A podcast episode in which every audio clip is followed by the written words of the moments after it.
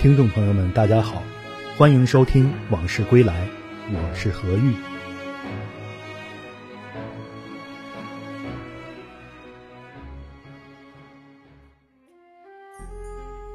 解放北路始建于十九世纪末，早期分两部分：法租界大法国路和英租界中街。从万国桥到利顺德大饭店，全长一点九公里。沿街两侧有八十七幢欧式建筑，雄浑严谨，造型宏大。当时被认为是英国泰晤士河岸伦巴第街区，十分相似。这里曾是天津城外紫竹林村。一八六零年，英法联军与大清朝签订《北京条约》，开辟天津为商埠。英法美三国各自在天津占了一片土地为租界。一八九四年中日甲午战争，日德两国趁机也在天津强占租界。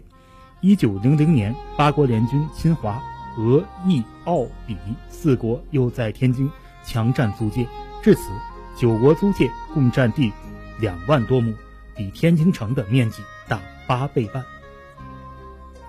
英国传教士殷德森曾这样描述这片荒村：将要成为英国租界的地方是一片菜地，有一层破烂不堪的土坯房屋，还有高粱地、池沼和坟墓。来自英国的戈登上尉用铅笔把这一带未开化的地区画成河堤大道、马路以及建筑物的地基。几十年之后，从法租界大法国路到英租界中街，相连的两条路成为天津最辉煌的街道，云集了大量银行、洋行、饭店、俱乐部，包括汇丰银行、花旗银行、麦加利银行、东方汇理银行等等。这里被称为天津的华尔街。有人这样形容：这些大楼里的黄金和白银可以铺满整条街道。当年万国桥头对面是状如帆船的百福大楼，高五层，由比利时仪品公司法国建筑师设计。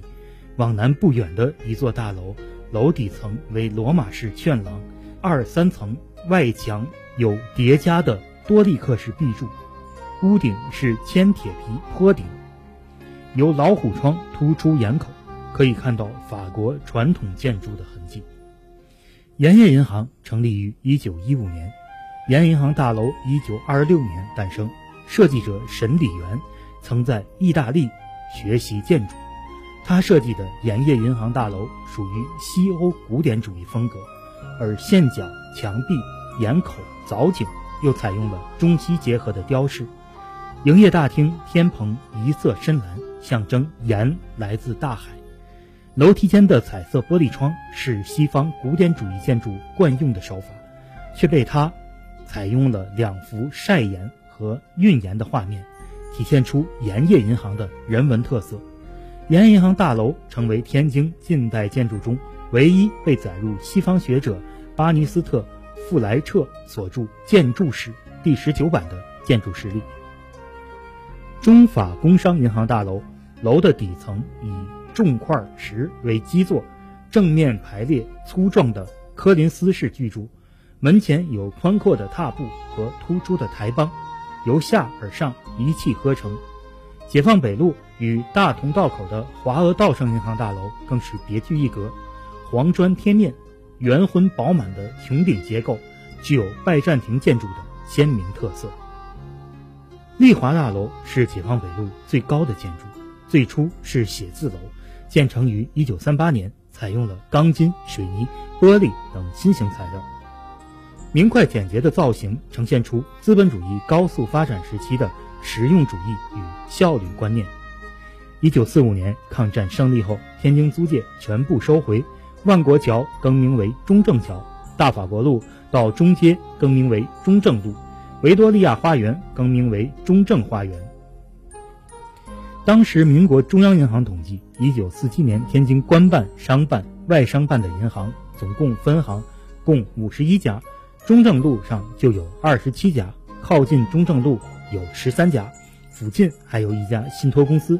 十二家保险公司和天津证券交易所。银行和前业两个工会也设在中正路新华大楼，这条路是名副其实的北方金融中心。一九四九年一月，中正路更名为解放北路，中正桥更名为解放桥，中正公园更名为解放公园，一直到九十年代，解放北路始终是天津的政治经济中心，各大机关都在这一带办公，金融机构领导部门。及市财税局、各家保险公司、金融市场、外汇调剂中心、企业信誉评估公司、证券交易中心、信托投资公司，全都设在解放北路。九十年代也是解放北路最混乱的时期，汇聚了不少餐厅、饭店。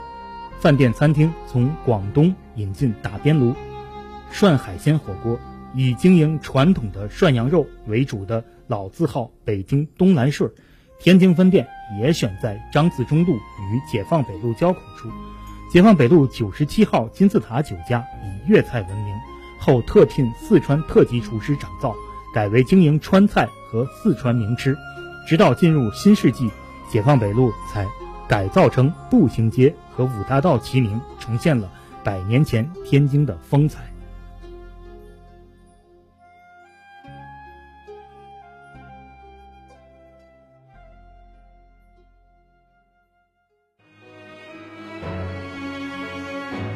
今天的这段往事就聊到这儿，我们下次再见。